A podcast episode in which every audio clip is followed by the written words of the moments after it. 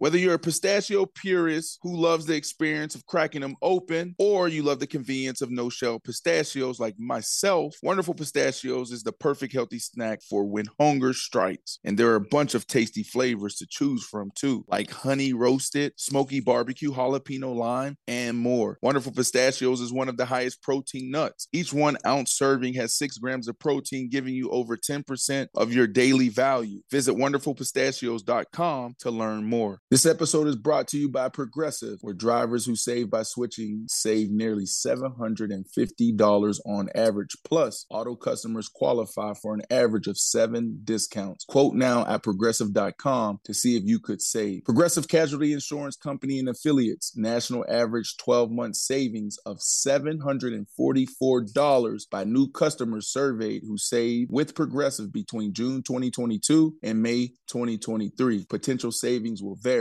Discounts not available in all states and situations.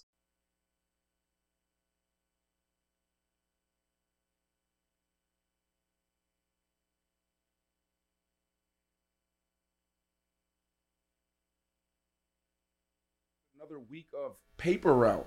Ashley Nicole Moss, Corey Holmes in the cut, and our basketball contributor, Steven Jackson, will be reporting live from, I think, Atlanta, Georgia. I don't know where he's at. Sometimes he's in Las Vegas. Oh, he's home. When you see that set, you know he's home. All right. Ashley got on me about saying Steven Jackson. She said, why are you calling him about his government name? Why am not I calling him Five? Why am not calling him Stack? I'm just saying, like. Really? No. Hey, guys, listen. This is another great week on Paper Route, okay? We're also back on SiriusXM on a new channel, Channel 103, if you guys are tuning in there. We thank you. We love you. Faction Talk. We thank you. We love you. But this show, Corey, you put together a hell of a show today, right? Mm-hmm. Everybody's talking about basketball this week. Everybody's going to be talking about the Suns versus the Nuggets, that game. Should Joker be suspended or not? Everyone's going to be talking about the Lakers Warriors. LeBron James. Can LeBron James do it again? Are you kidding me? Ashley, remember this conversation? I said the Lakers could go deep.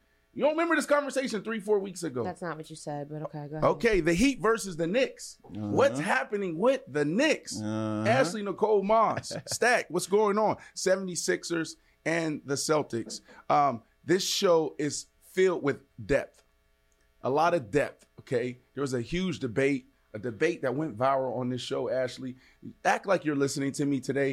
Put your phone down, please, Ashley. I'm tweeting out the link please. To the show. Okay, do you not want me to do that? Do that and get back to me because you crushed me. You and Steven Jackson. Okay, Stop Five Stack. Him that. What do you want me to call him? That's his name. What do you want me to call him? Call him Stack something. Stop calling him by his first and last name. All right, it's crazy. Let me listen. We're going to start this show. We have so much to talk about. I'm going to throw it to you, Corey, because I can banter for another 20 minutes. Yeah. I'm a little hungover. I'm still hungover. What are you on? Speed. I'm hungover from last night. I feel like I'm sitting next to Pat McAfee. Jesus Christ.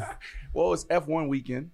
I'm aware. And I chill all week, Stack. Is that better? I call him Stack. Yeah, like. And last night I went to Carbone Beach. Uh-huh, and so, it was an open bar, free bar. It was awesome. Sponsored by American Express. And then after that, we went to like a place or two. I didn't get home until about 3 a.m. But I was drinking, and I never drink like this. I was drinking from probably 3 o'clock to 3 a.m. So I'm a little hungover. So I'm going to pass it to you, Corey. Get us in the show. And then we have this debate around depth, right? Mm-hmm.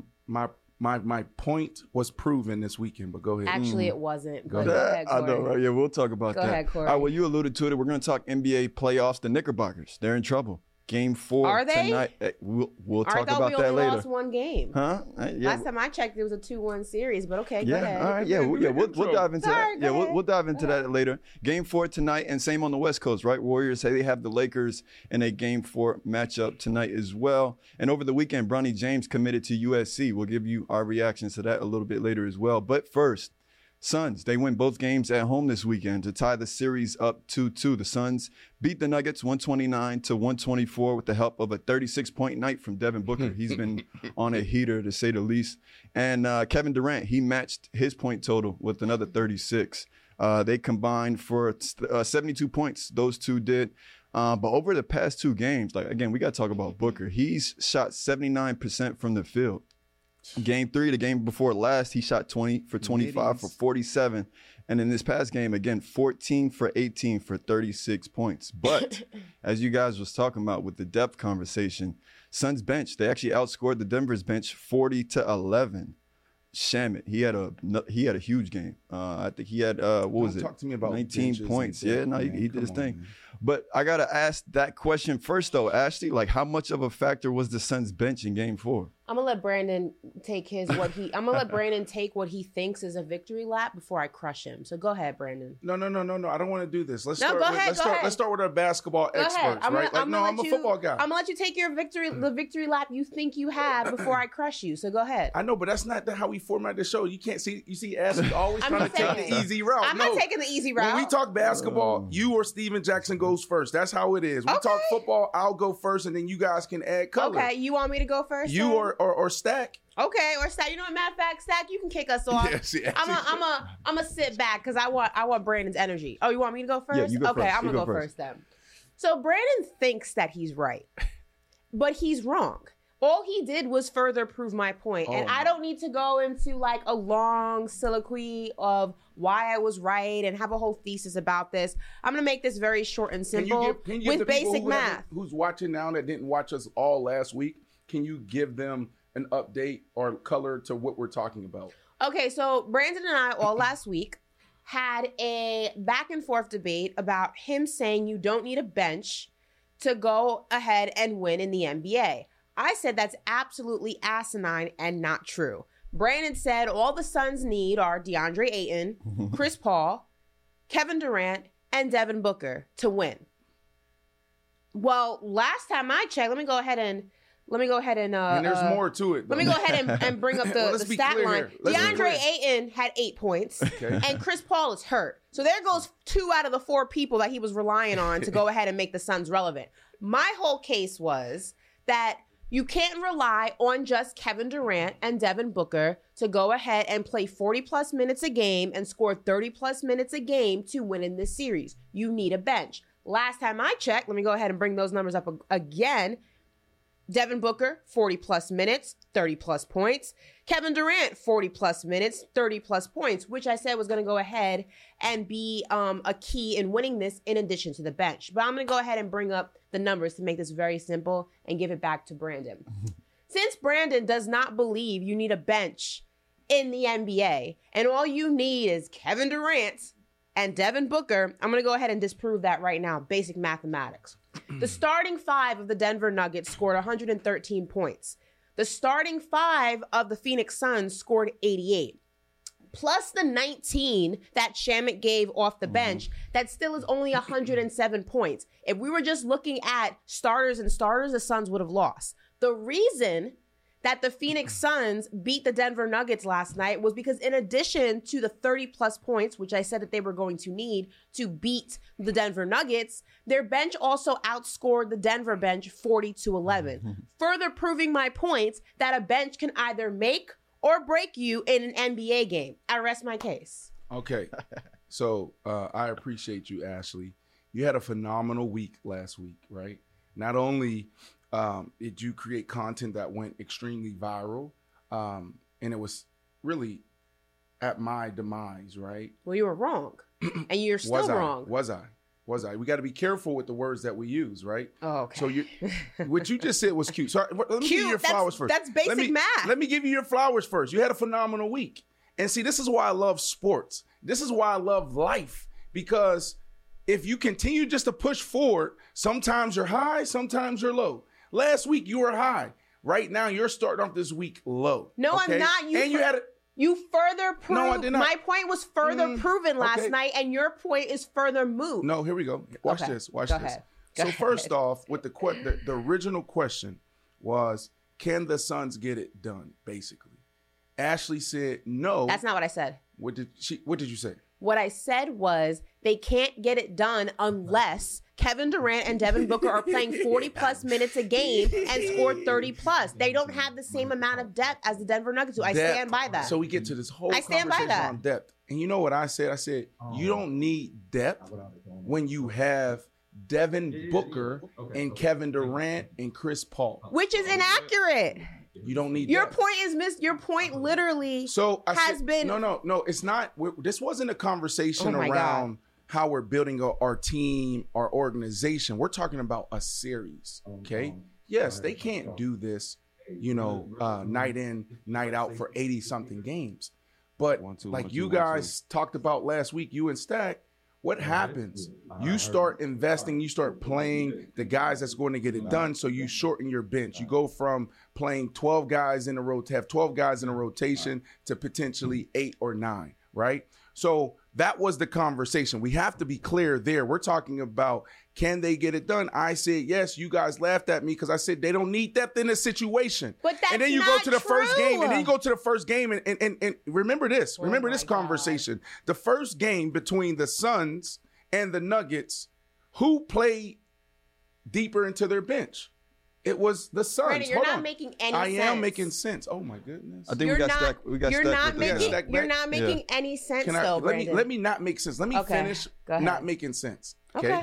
And then I'll give it to you and Stack, right? Because all I was talking about was they had enough to get it done now. I tried to highlight the first game, to debunk what you said about depth. Oh, the Nuggets, they have a deeper bench. They have depth. They didn't even use their depth, so it doesn't even matter in the playoffs. The whole conversation around depth doesn't even matter in the playoffs, and you and Stack said it last week where the rotation shrinks in the playoffs. Brandon, so what are you talking about? Oh, my goodness. What are you saying? Oh, my Your whole point is not a point because it's been misproven last night. No, Ashley. The Phoenix Suns, you keep talking about Devin Booker and Kevin Durant as the sole factors and whether or not the Suns can beat the Denver Nuggets. My whole point is if you actually watch the game, or it didn't even have to watch the game, if you look at the box score and do the basic math, Kevin Durant and Devin Booker and their 30-plus points still lose this game off the starting five of the Denver Nuggets if the bench does not contribute. So let me ask you this whole question. Theory about not needing a bench, whether because you have Kevin Durant and Devin Booker, is not true. The math is there. All right, your math is not math, and ain't that what you say? Oh my, the math is there. It's basic math. Let me ask you this question. So, Ashley, you have to really listen to what you said, and then we'll bring Stack into this conversation, right? Because we're going to go back and forth around this until the end of this postseason, right? At the beginning of this series, you said you need depth, right? I said you need a bench. You said the Nuggets had more depth and they had a bench. The Suns didn't. So now you're saying the Suns have Shamit's not a player that's going to give you 20 points per game every game in a series. He averages 8 points a game. Okay. Now, do I think that the Denver Nuggets are a deeper team? Yes, look at their starting five compared to the starting five of the Phoenix Suns. That does not negate the point that I said in order for the Suns to win, you need 30-plus from Devin Booker and Kevin Durant every single night, but you also need a contribution from the bench. And y'all laughed at me. Because your point is still wrong, Brandon. No, it's not. Because all I'm saying is this, and I'm going to throw it to Stack. Stats doesn't matter. Numbers don't matter when you have Devin Booker and you have Kevin Durant. That's not true. It doesn't matter. No, it doesn't. It's a player. They're players. They're phenomenal players. Oh my God. We have Devin Booker in the postseason. There's an argument that right now he's creating an argument that he's the best player in the NBA. We got Kevin Durant on this team. He's the best player on this team. He's the best player in the NBA right now. And then you have Kevin Durant. And then you last week tried to have this whole conversation around Kevin Durant not even being in the top 10 statistically as far as like one of the best scorers. First of all, that's not what I said. That is not what I said. Stack, I just want to say this. I'm going to throw it to you because I'm still a little tipsy from this weekend. Have a lot of tequila. Look, Stack is enjoying this. He is enjoying it. You're not making any sense. Stack, all I'm saying is this, brother. All right. When you have Kevin Durant and you have Devin Booker, all the schemes, all those numbers go out the window in this moment. This is playoff basketball. Okay. Big dogs stand up. Big dogs go make the play. Big dogs in the big moments go make the play. And that's what they've been doing all postseason. Oh, is it sustainable? Yes, it's sustainable. You know why? Because they're the big dogs. If they got to play 40 minutes a night and they got to go for 35 points a night, that's what they got to do. So, Stack, I'm going to throw it to you. Are you being for real right now? Yes, I'm throwing it to Stack. But before Stack answers, are you being for real right now? I'm being 100%. You can look at that box score because I know you were out and about. I know you were out and about, so you didn't watch the game. You can look at that box score and tell me that all you needed was Kevin Durant and Devin Booker to win that game. No, listen. I'm just happy that the series is tied 2-2. But the series is tied in a counter to your point. No, Ashley, we're not. I'm talking about the whole conversation. I can't do it. You're debating depth. I was never debating Brandon, that. I have you on video saying you don't need a bench if you have Kevin Durant and Devin Booker, which is not true. Ashley, you're not listening to me. What I'm saying is when you have Kevin Durant and you have Devin Booker, and I threw CP3 in there, who's hurt, and I threw 8 in there. What, 8 points? Right? It doesn't matter. I said when you have those 4, I don't give a damn if you have the reigning MVP back-to-back. If Joker won 3 MVPs in a row, I don't care. I don't care if they have a better team. When you have those type of guys and they've only played 22-23 games together, it doesn't matter. Find a way to get it done. That was my whole conversation. You threw depth in there. Which you threw all these other things in there. It's wrong. I'll be wrong, but... You'll see who wins this series. Stack, you'll see who wins this series. Stack, do you want to add to this? Because Ashley and I can argue all day about this whole depth conversation. Well, first off, what's up, my friend Ashley? Because you never called me Steven Jackson one time. I honestly see that me and B not friends yet. But you still call me Steven Jackson. Told you. Second, bro. How many teams have a Booker and a KD, B. Marshall? None. Okay, so that's one team out of every other NBA team in the league. So you can't say depth doesn't matter. Depth doesn't matter. You can't say that. That's one example right there. Yeah, okay. And even though the rosters shrink during the playoffs, which they should, because your stars have to carry most of the games in the playoffs. It's gonna be games where those stars going to be tired a lot in this series because the game is more at stake. You're using more energy. Every possession matters. So they're going to be tired a lot in this series. So those 7-8 guys that might not play in those game 1 and 2, they're going to come in the play in game 4, 5, and 6 because those stars going to be wear down. They're human too. So depth does matter, but the stars are supposed to carry like that. And you're seeing two exceptional players do some exceptional shit right now. So I can understand what you're saying, but that's what they're supposed to do. Okay, so this is what I'm saying, 5, because we are friends. We're brothers. Okay, he talking about there you go. Look. But no. We 5. We real brothers. We 5. And you look phenomenal today. Look at my brother. Look at him. Got the hat on. Got the chains on. Looking phenomenal. But here's what I'm going to say. I'm going to push back on you, but I'm not going to push back too much because people will laugh at me because, like, Brandon, you grew up playing football and you made it to the NFL. Stack grew up playing basketball, probably played other sports as well, and then you play at the highest level in the NBA and you won 2 championships. But come on, bro, a competitor is a competitor, okay? When we talk about, dogs and we talk about that it, I don't care if you play tennis, basketball, football. Some things travel with you. And what I'm saying is whatever you have to do in these key moments, whether it's playoff, championship, basketball, championship, football, you got to do that. So you're talking about, Kevin Durant and Devin Booker. How many people in the NBA, how many teams in the NBA have them? They don't. And that was my point. My point is when you have a Devin Booker and you have a Kevin Durant, it don't matter who you going against. I don't give a damn if they're playing against, the Warriors right now. I don't care if they're playing against the Celtics right now. They have a chance to win the series, okay?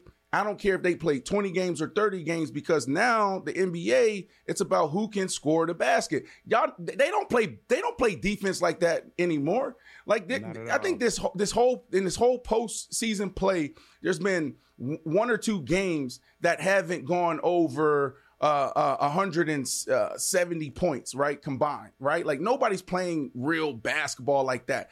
The Warriors and the Celtics, no, it wasn't the Warriors and the Celtics. It was the Heat and the Bucks. They had a phenomenal series where they played some really good defense. So all I'm saying here is this. I mean, AB, I don't mean to cut you off, but to help your stat, this is the first time in NBA that every regular season game and every team has scored over 80 points a game. So they ain't playing no defense. There you go. Mm. And that's my point it was the same conversation that I was having 2 years ago when the Nets had Kyrie Irving, KD, and James Harden. They were like, yo, they're headed into the playoffs, and they've only played 5 to 6 or 7 games together. I said, don't matter if they can get in a rhythm in the postseason and score the basket. So, Ashley, I understand that, you know, you're hot right now. You're not enjoying. I'm not hot. I don't understand. And I don't understand how you can watch that game or look at that box score and think that you're right. No, it's not about the game, though, because you're right what you're saying about last night's. Regardless, your whole point is irrelevant because the very thing that you said that you only need to win is the very thing that they still would have lost with. No, they needed the contribution, the 40 points 100%. From the bench. You sat here and said a bench does not matter in the NBA if you have Kevin Durant and Devin Booker. That's not true because Kevin Durant and Devin Booker only scored 88 points together. That was not enough to beat the starting five of the Denver Nuggets. They won because of the 40 points from their bench. Even if you add in Shamit's 19 points, I believe it's 107 total. They still lose the Denver Nuggets starting five. Right. You need the contribution of the bench. Two players cannot do that on their own. And God forbid one of them has an off night. You are now at a deficit of a starting five of the Denver Nuggets and a solid bench rotation that they have. So you can't sit here and say you don't need a bench when you have two superstars. That is not how basketball is played, and that's not how championships are won. So even, see, that's where you lose me. You hear what you just said, and Stack, help me out here. Don't be the basketball expert right here. Be the mediator on this, okay? What you just said is where you lose me. That's not how basketball is played. It's a team sport. That's not how basketball is played, and that's not how championships are won. My whole thing when you went into this depth thing before this series, that the Nuggets have the advantage, have the edge because they have more depth, I took the other side because I'm like, yo, no, when you have – there's alternatives to this. Some teams can win on defense. Some teams can win scoring. Some teams can win coaching. There could be a combination of two or three. And so when we go into these series, we can't go out there and say this team doesn't have a chance because they don't have depth or they don't have this. No.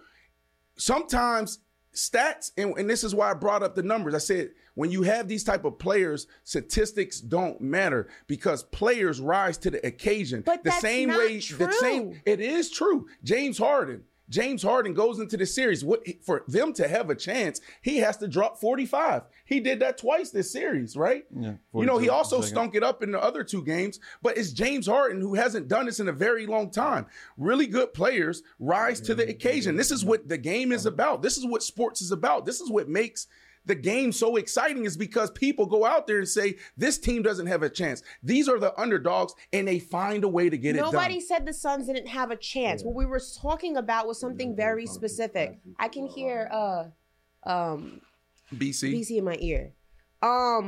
We're talking about something very specific. We're talking about you cannot rely on two players, and you sat here and said you needed was Kevin Durant and Devin Booker to win this series. That is inaccurate, and you're saying numbers don't matter, but they 100% do matter. You have to look at the numbers because those two guys by themselves last night were not winning this game. Yeah. They weren't. They needed the help and the contribution of their bench. You can't rely on two guys having nights where they're scoring 30-plus and 40-plus minutes because anything can happen. You need the contribution of a bench. That is how championships are won. You cannot name me a team and especially a Suns team that's not a defensive powerhouse. It's not like they play great defense. They rely mostly on their scoring. And when you rely mostly on your scoring, you need more than two people to go ahead and score for you. You cannot name me a team that has won a championship without a bench. You're beating a dead horse because the I never said that the Suns didn't have depth. I have a follow-up question for you guys. You said verbatim, Brandon. You're not listening. Because you went out there and basically, like other people, went out there and tried to use numbers and say they don't have a chance because they're not as deep as the Nuggets. And I said, no, when you have Kevin Durant and you have Chris Paul and you have Devin Booker, all that other stuff goes out the window. So my point was basically that they're going to win the series. And that's the only conversation that I was getting into. That's not true, Brandon. I never said they didn't have a chance. And two, you sat here verbatim and I quote said, you do not need a bench in the NBA when you have Kevin Durant and you have Devin Booker. I understand your point when you're looking at last night's game, but they're getting it done so many different ways. They're getting it done from adjustments and coaching. They're getting it done from other guys contributing. They're getting it done with Devin Booker having a historical run. Mm-hmm. They're getting it done because KD is being KD.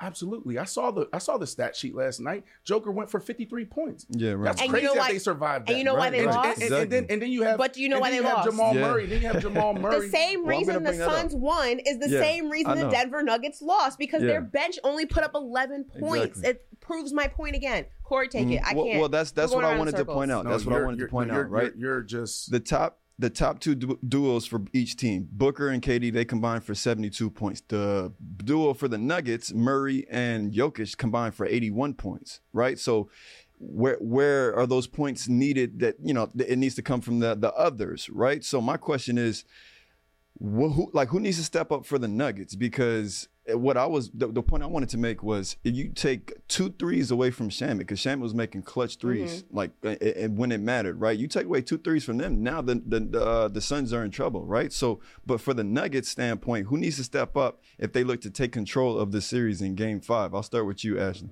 The bench. Let's go with Stack. Yeah, that's right. We have Stack now. Let's start with Stack. For me, it's definitely Gordon. Gordon has to step his game up. He's been aggressive on defense. I give him that. But offensively, he's not giving him too much. And I understand he has a heavy task with guarding KD. I get it, but that's a part of the game. You got to play both ways. And I also think Jeff Green has to step up. He has to give him more offense. Jeff is one of the best finishers in the game right now. But he's just not aggressive on offense as he should be. I think they're relying too much on Jokic. Yeah, they've relied on him all year, but it's only so much he can do in the playoffs. You're going to need other guys to step up. So those two guys for me could be key players in them, making it a little easier on Murray and Jokic to pull the series off. Yeah. Ashley, I agree. I also think I would like to see more from KCP. He was a factor. I believe it was in Game 2. But the bench needs to score more than 11 points. I mean, you should not see any player on your team drop 50+ and lose that game. Right. The bench, there was not a single person on that bench who produced double digits. That is a problem. So for me, I need to see a better contribution from them, but I also need to see a better contribution. I agree with Stack, Aaron Gordon, and like I said, KCP. I think that they get back to Denver. I think that you'll see a more complete game. Role players tend to play better at home than they do on the road. So I'm expecting to see a different Denver team that's more remnant of the Game 1-2 Denver team, but they definitely got to do more. Yeah. Like Jokic should not be scoring that many points, and they're still walking away with an L. That's insane. Yeah. I would say Michael Porter Jr. Right? I agree. Like what's happening there? Like everyone in the starting five, truthfully, out of Jokic. Yeah, I mean, and I'm not trying to start another argument here because we're not finished with the first one. We will revisit. We will revisit that. But let it go, B. The Nuggets. Listen to Stack. You're wrong. Let it go. No. Let it go. All right. So the Nuggets, because they put this team together late, right after the trade deadline or right before the trade deadline. KD getting to the Suns. They're a better team, right? They've had more experience together. It's not about one person. It's about them all contributing the way they've done it all year. And Michael Porter Jr. to me is a guy who hasn't really lived up to the expectation all year, right? Like you go back a couple years ago, there was a conversation that he was a bust, right? And then he goes out there in 21 and he has some big games, right? They keep him, they get rid of a few guys because like, yo, we can build with you. Where are you at? Like all series, even the series before, he hasn't taken advantage of his moment. Stack, you agree with me or you disagree with me?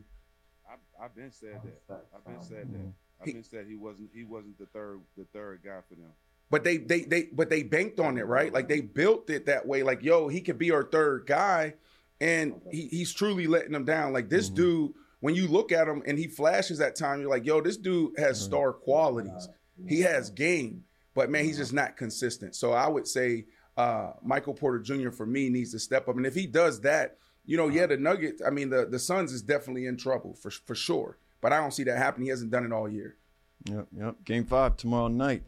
All right, moving on, guys. 76ers win a thriller in overtime. Vintage James Harden made another return after cashing in 42 points along with 8 rebounds, 9 assists, almost recorded a triple-double. And Joel Embiid added 34 points and 13 rebounds. 76ers, they beat the Celtics in overtime 116 to 115. Marcus Smart, he actually had a chance, you know, at the end of regulation to actually hit a game-winning three-pointer, but they just didn't get the ball to him, you know, in enough time, right? So I want to ask you guys, though, Stack, of course, I'll start with you. How dangerous are the 76ers if James Harden is aggressive on the offensive end? Well, let me say one thing. James Harden is turning back the clock for sure. Yeah. Putting up numbers that he was putting up in Houston, and now he's doing it on the big stage in Philly in the playoffs. So kudos to him. And having Embiid back it helped him a lot. But I want to shoot some shots at Boston for the simple fact that this is the playoffs. Y'all just played in the NBA Finals last year. So correct me if I'm wrong, if y'all clearly understand what these games mean and how each game matters. They have not been paying attention to detail, or they must don't make scouting reports in the NBA no more. Like when I was in the NBA, especially in San Antonio, every game it's a scouting report on every player, what they like to do, which way they like to drive, what the percentages they shoot in this spot, that spot. Like you know everything about the player. I haven't played against James much in my career, just a little bit, but I know from watching basketball, I know his game. You know, I watch all the stars. You know, I've guarded a lot of stars, and I know their game. If you, the prolific and legendary scorer that James Harden is, if you sit there and let him pick which way to go through his legs and do all that, you're going to see a lot of 40-point games. This is the playoffs. I'm going to start there first. You keep sending him right in the pick and rolls and try to keep that ball in his right hand, I guarantee you that point percentage drop. It will drop tremendously because, you know, I'm not saying he can't go right, but he's a left-hand guy. And if you let him dribble, go through his legs, he get into his mojo. Ain't nobody in the world stopping that. Second, with him getting 40 points and all that, they had a chance to win the game. Jaylen Brown, the corner three is the easiest three-pointer in the game. You do not leave the corner to double a big man in the post when he's about to tie the game up. Not win it, but tie the game up and give y'all a chance to win it, maybe go in another overtime. But you leave the corner in a big game like that and give up a three to the guy who is the hottest player on the court. That's not paying attention to detail. That's not being locked into the moment.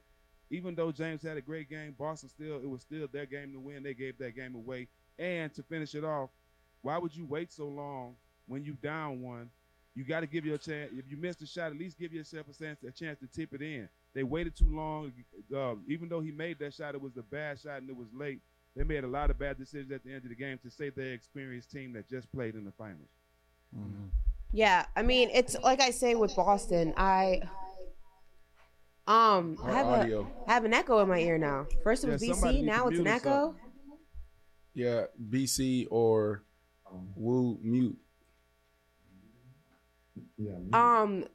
I think for me, one of my concerns about this Boston team, and it has been a concern about them, is their inability sometimes to close out these games that should be in their back pocket, or should be in their pocket, rather. I'm still getting the echo, y'all. So for me, the only question mark that I have regarding the 76ers is James Harden's consistency, much like I have with Anthony Davis and the Lakers, is how often in this series can he do this? And in the days that he can't do this, Boston will always go ahead and take advantage of that. I think that you need him to go ahead and be the consistent James Harden, the vintage James Harden, even if it's in a fraction of the time, because Joel Embiid, we don't know, I don't know at least how healthy he actually is. Sometimes he looks dominant and sometimes he looks like he's still in a lot of pain. Mm-hmm. James Harden is the X factor and the 76ers chance to go ahead and beat Boston. I'm still leaning towards Boston to win this series, but one thing about this team that makes me very concerned is sometimes their inability to close out these close games. Right. Well, first I would say the only color I can add to this is I was extremely impressed with the 76ers and just fighting back, right? After that first game, nobody thought without Joel Embiid that they would be in position to actually make this competitive. And they go out there and they win game one. Yeah. And what happened after that? They made adjustments to Celtics and they made this look like it wasn't even going, it was going to be a gentleman's sweep, right? Mm-hmm. And so the 76ers came out and, you know, it really made this exciting. Stack, you wanted to take some shots at the Celtics, and I want to give some flowers to the 76ers and Doc Rivers, right? And some of the things that you brought up as far as the adjustments around James Harden's game, right? So I came out after the second game, and I'm like, Doc Rivers was out coach. And this is classic Doc Rivers, right? I think everybody respects Doc Rivers. He's a really good coach. He's a Hall of Fame coach. He will be a Hall of Famer. But he gets out coached in the playoffs. He never gets it done. All these other coaches out there, they come out and they make adjustments. And you saw that in game two. James Harden came out in game one, 45 points. It's the adjustments that they made in the second game, they were more aggressive with James Harden, forcing him to go one way, picking him up full court. And that wasn't, you know, some of the, those, you know, those highlights was on like an article that I read, like The Athletic, you know, last week about like the adjustments that they made.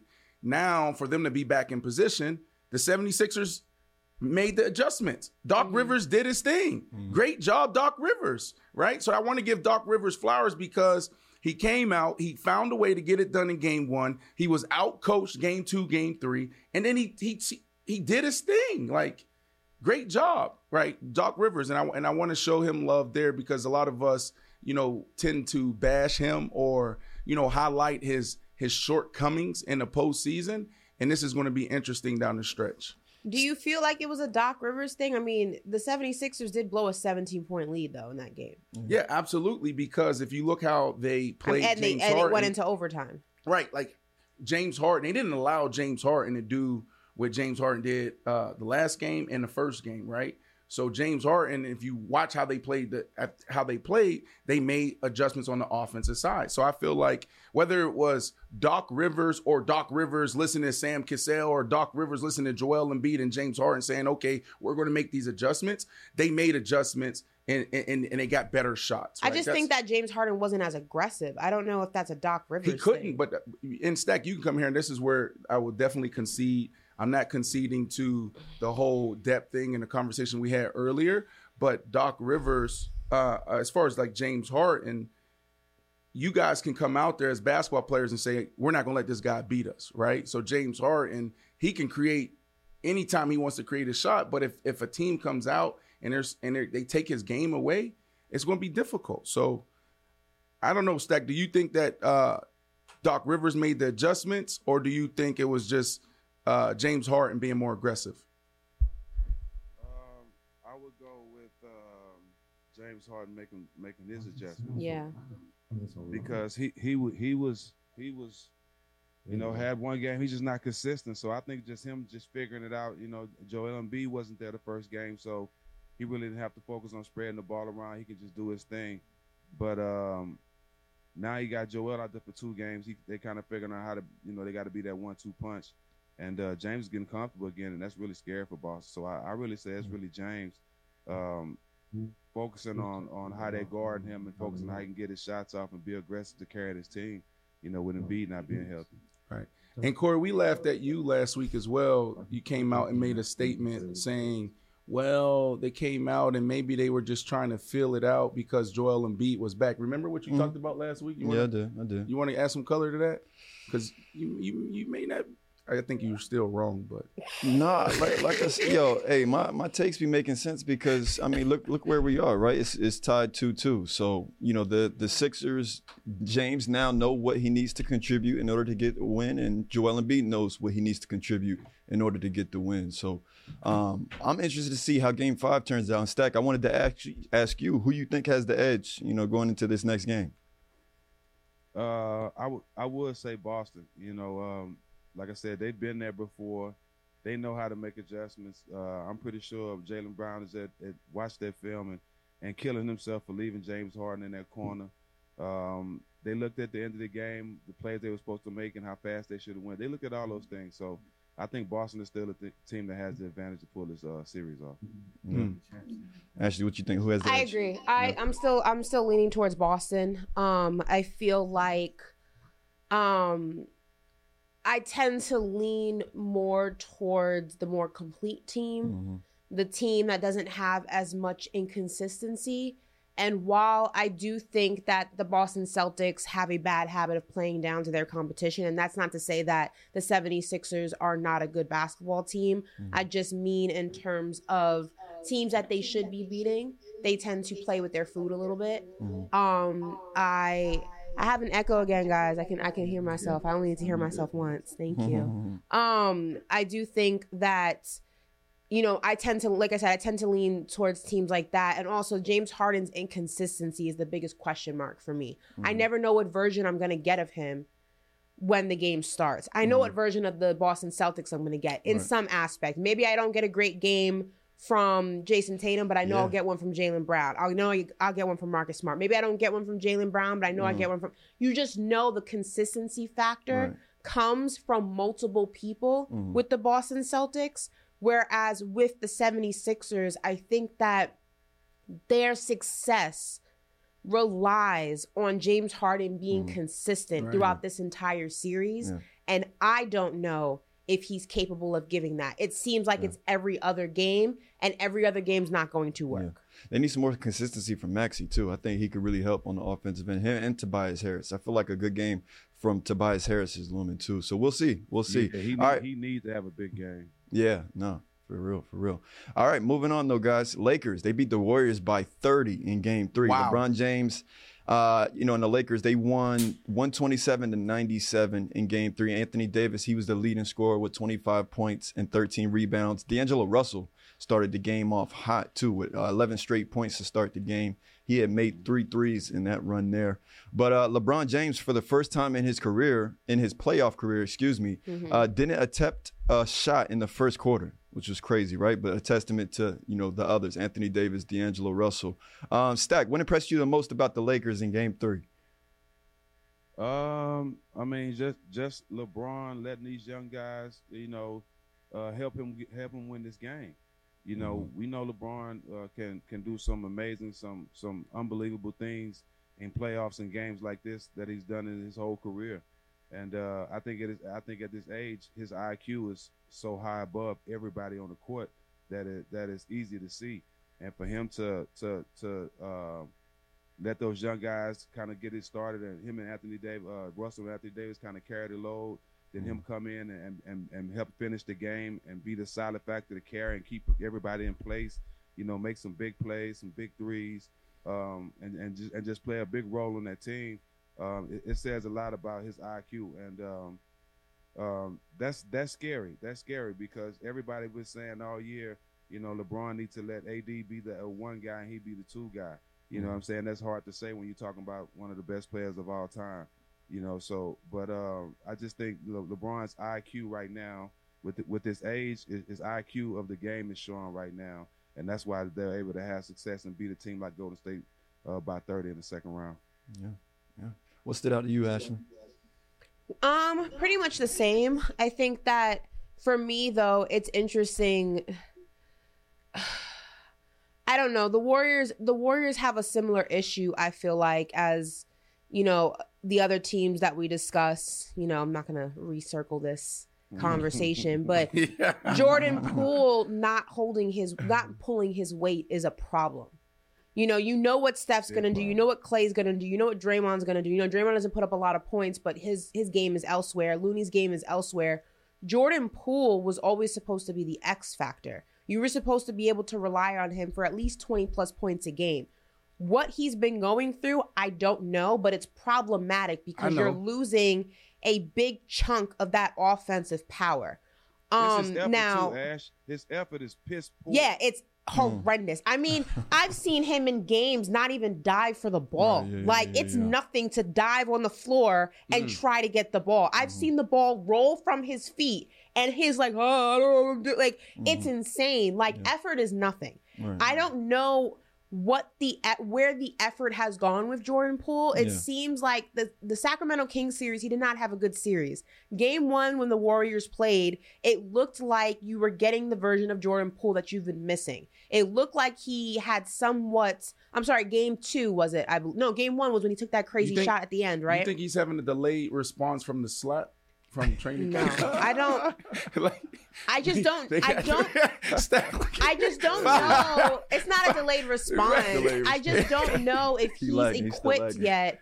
Jordan Poole's young. I want to say, how old is Jordan Poole? 22 years old? Hey, listen. Yeah. Sometimes, Stack, you know this. Sometimes things happen in the locker room that just don't get out, right? They just linger, right? Maybe there's some more slaps happening in the locker room. I'm going to tell you what I think it is, Ash and B. I think this is what's bothering him. When they lost that game and they seen they couldn't play Draymond and Looney together, and they knew they had to start a guard, and he wasn't the first guard they came with. They came with Jermichael Green. I think that bothered him. He's still young, so I think he's pouting right now because his minutes are down. Jermichael and other guys, now Looney's coming off the bench, so now Looney's playing more minutes. He's not getting that many minutes. They're playing Moody now, so. Yeah. You know, he's a young guy. I think he's going through that pouting phase right now because that's why his effort is so low. That's just what I think. Which is problematic because effort is something you can always give. You're not going to have, these great games, night in and night out, but you can always give effort. You can always go ahead and play defense. You can always dive on the floor for the ball. You can always give that. And I think for me, the problem is he did not have a good series against Sacramento. The Warriors were still able to go ahead and pull that series out and win it in game 7.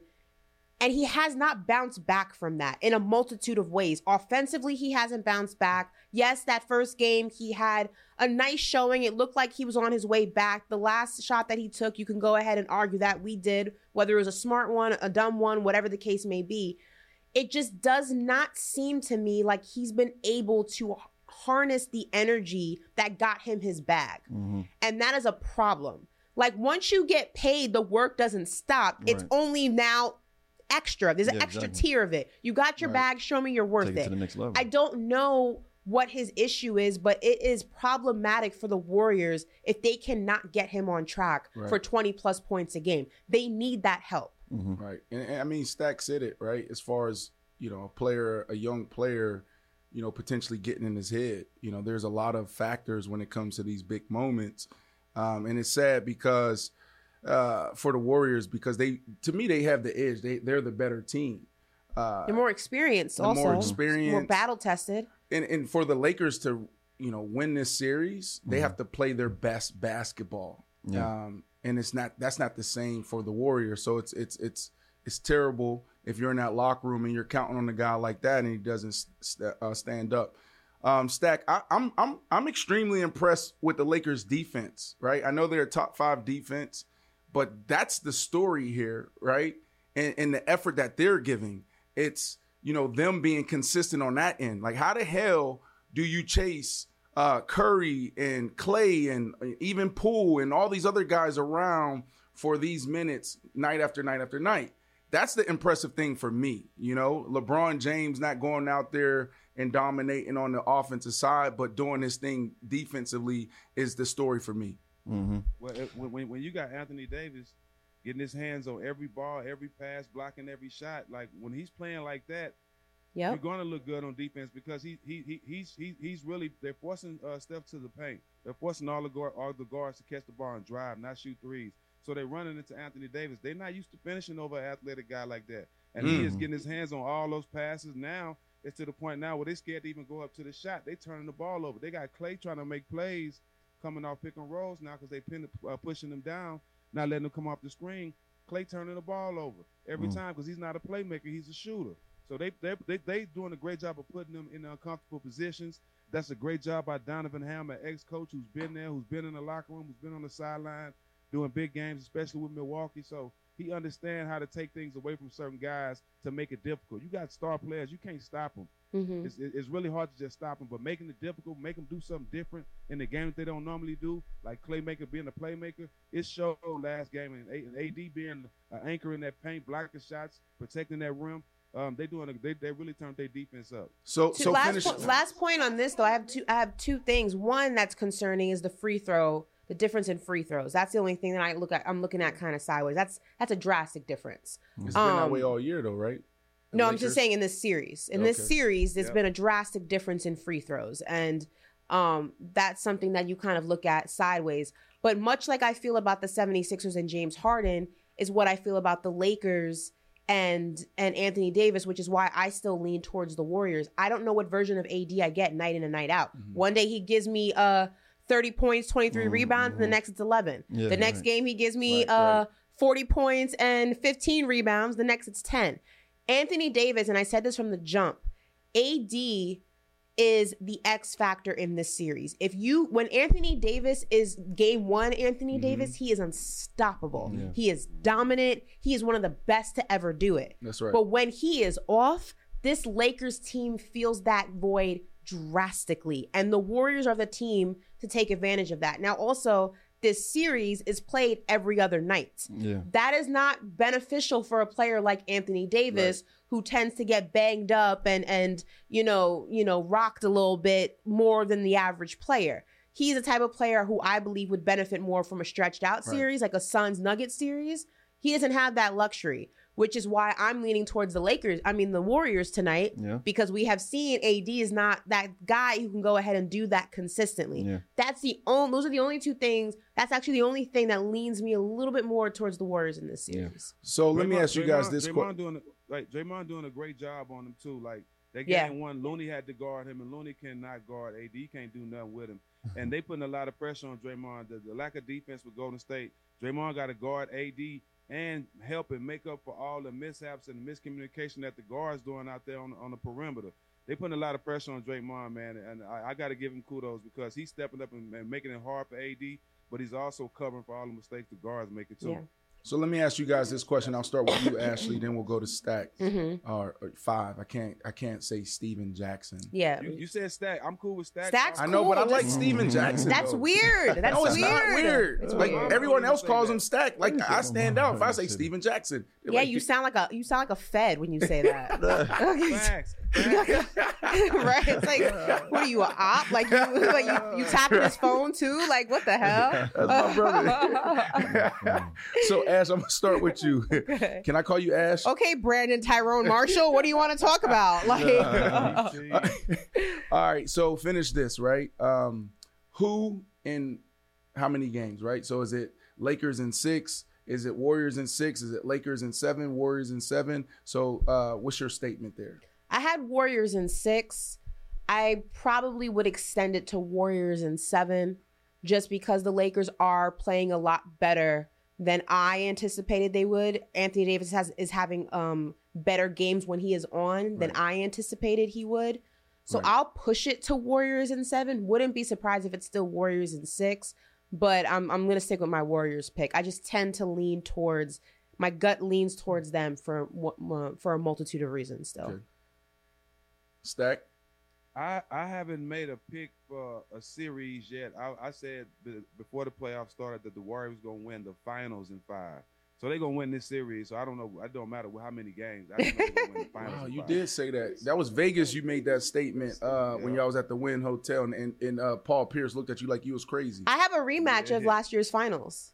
I have it Warriors-Celtics. Warriors-Celtics. Yeah. Oh, y'all both going to be wrong. That's it. Hold on. You have Warriors Celtics. I have Warriors Celtics. They may in the NBA Finals. A rematch of last year. May not make it through this series. I mean, it's still close. We'll see. But dang, Stack, you said Warriors in 5. I remember that. Why Paul look at you crazy? I don't know. Paul always do that. Paul also said that Siakam was a franchise player. And Toronto ain't been back to the finals since Kawhi been gone. All right, Lakers Warriors tonight, 10 p.m. Eastern time. We'll see how that one turns out. Moving on, Heat. Jesus handle Christ. The Knickerbockers at home, Game 3. Why you calling them Knickerbockers? That's their name. I know. That's their government name, the Knickerbockers. Right. They're getting called the Knickerbockers until they beat the Heat. Jimmy Butler was the Heat's leading scorer with 28 points in the Heat's 105-86 win over the Knicks in Game 3. Jalen Brunson was the leading contributor for the Knicks. He had 20 points to go along with 8 assists and 6 rebounds. So I got to ask, and Stack, start with you. What stood out in the Heat's Game 3 win over the Knicks? Across America, BP supports more than 275,000 jobs to keep energy flowing. Jobs like updating turbines at one of our Indiana wind farms and producing more oil and gas with fewer operational emissions in the Gulf of Mexico. It's and, not or. See what doing both means for energy nationwide at bp.com/investing in America. What's up, y'all? The Home Depot Retool Your School program is back on the yard and back at it again, bringing up to $150,000 in campus improvement grants to help upgrade and uplift your favorite HBCU campuses. Not only is Retool Your School partnering with HBCUs, but it's also inviting you to join by voting online, only at retoolyourschool.com/vote. You can vote as many times as you want, as often as you want, whenever you want, now through March 24th. If you want to support change across HBCU campuses, all you have to do is vote. So keep doing, keep building, and keep supporting HBCUs at retoolyourschool.com/vote. Retool Your School, powered by purpose. Professional welder Shayna Ford used VR training developed by ForgeFX to hone her skills as a welder. The more time that you spend practicing it, that's what separates a good welder from a great welder. VR training can help students like Shayna repeatedly practice specific skills. Virtual reality definitely helps because the more muscle memory that you have, the smoother your weld is. Explore more stories like Shayna's at meta.com/metaverseimpact.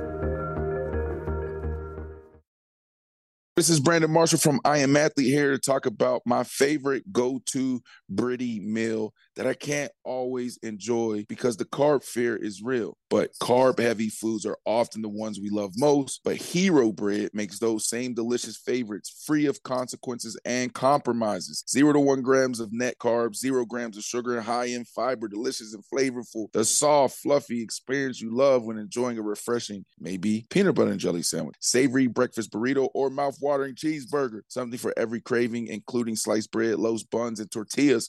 Monthly small drops of indulgence favorites like the 2-gram net carb Hero croissant or the 1-gram net carb Hero cheddar biscuit. Don't give up on being a breadhead. Hero Bread is offering 10% off your order. Go to hero.co and use code athlete at checkout. That's athlete at hero.co. Hurry and get 10% off your order when you use athlete at hero.co. It's so hard to say goodbye. Nah, Stack, you're not going to do us like this. I'm trying to tell you. Knickerbockers. Tell them, Stack. Knickerbocker's in trouble. Hey, man, check it out, man. As long as Jimmy Butler on that court, it's over. They don't have an answer for Jimmy Butler, man. As long as he on that court, they don't have a chance. I love Bronson. I love his heart. I love what he's doing. Now, what's my young fella name? The backup point guard. I just Quickly. I'm having brain like Quickly's out. Quickly's out now. They need Quickly. They ain't gonna have him for the next game. They just don't have an answer for Jimmy Butler, man. Jimmy Butler, his IQ and his game is just so high above everybody in this series. He's making his players on his team pick their level up. Kyle Lowry's coming with his experience. They're the tougher team. They're the more physical team. They have more depth. I mean, it's just Jimmy Butler, man. He's just showing why his team is doing some great things right now in the postseason. Ashley, would you like to chime in? For me, am I getting an echo again? No, we're good. Okay. For me, it was looking at the stats right now. I was at the game, unfortunately. I saw that in 4K. The bench wasn't really a big factor for me. I mean, the bench, there's only a 4-point difference between the Miami Heat bench and the Knicks bench in terms of scoring. So I'm not looking at that. Quickly got hot a little bit too late in the game. He had a couple of big 3-point shots that got it pretty close, and then it just got away from us. For me, the biggest factor was the starting five. R.J. Barrett only had 14. Julius Randle only had 10. He had 14 rebounds, but only had 10 points. Josh Hart, 15-12. That's about average. Jalen Brunson, 26. But again, he got hot a little bit. He got hot in sporadic moments throughout the game. It wasn't consistent. Two things stood out to me in that game also. I was at that game right behind the basket, and it looked like the Knicks basket had like an invisible lid on it. Like nothing was falling. It was honestly insane. Like one side, the shots were going in, no problem. The other side, it was bouncing off this invisible cap that was on top of the basket. It was insane. I wasn't a fan of the shot selection. I also wasn't a fan of the constant threes that Jalen Brunson was taking, especially when he wasn't hitting them. He just was off. I think that the Knicks are going to have a much better game tonight.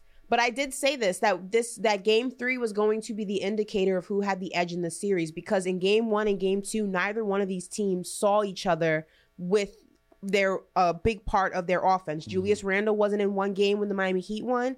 Jimmy Butler wasn't in a game when the Knicks won. Game three was going to go ahead and be the deciding factor of who had the edge in the series.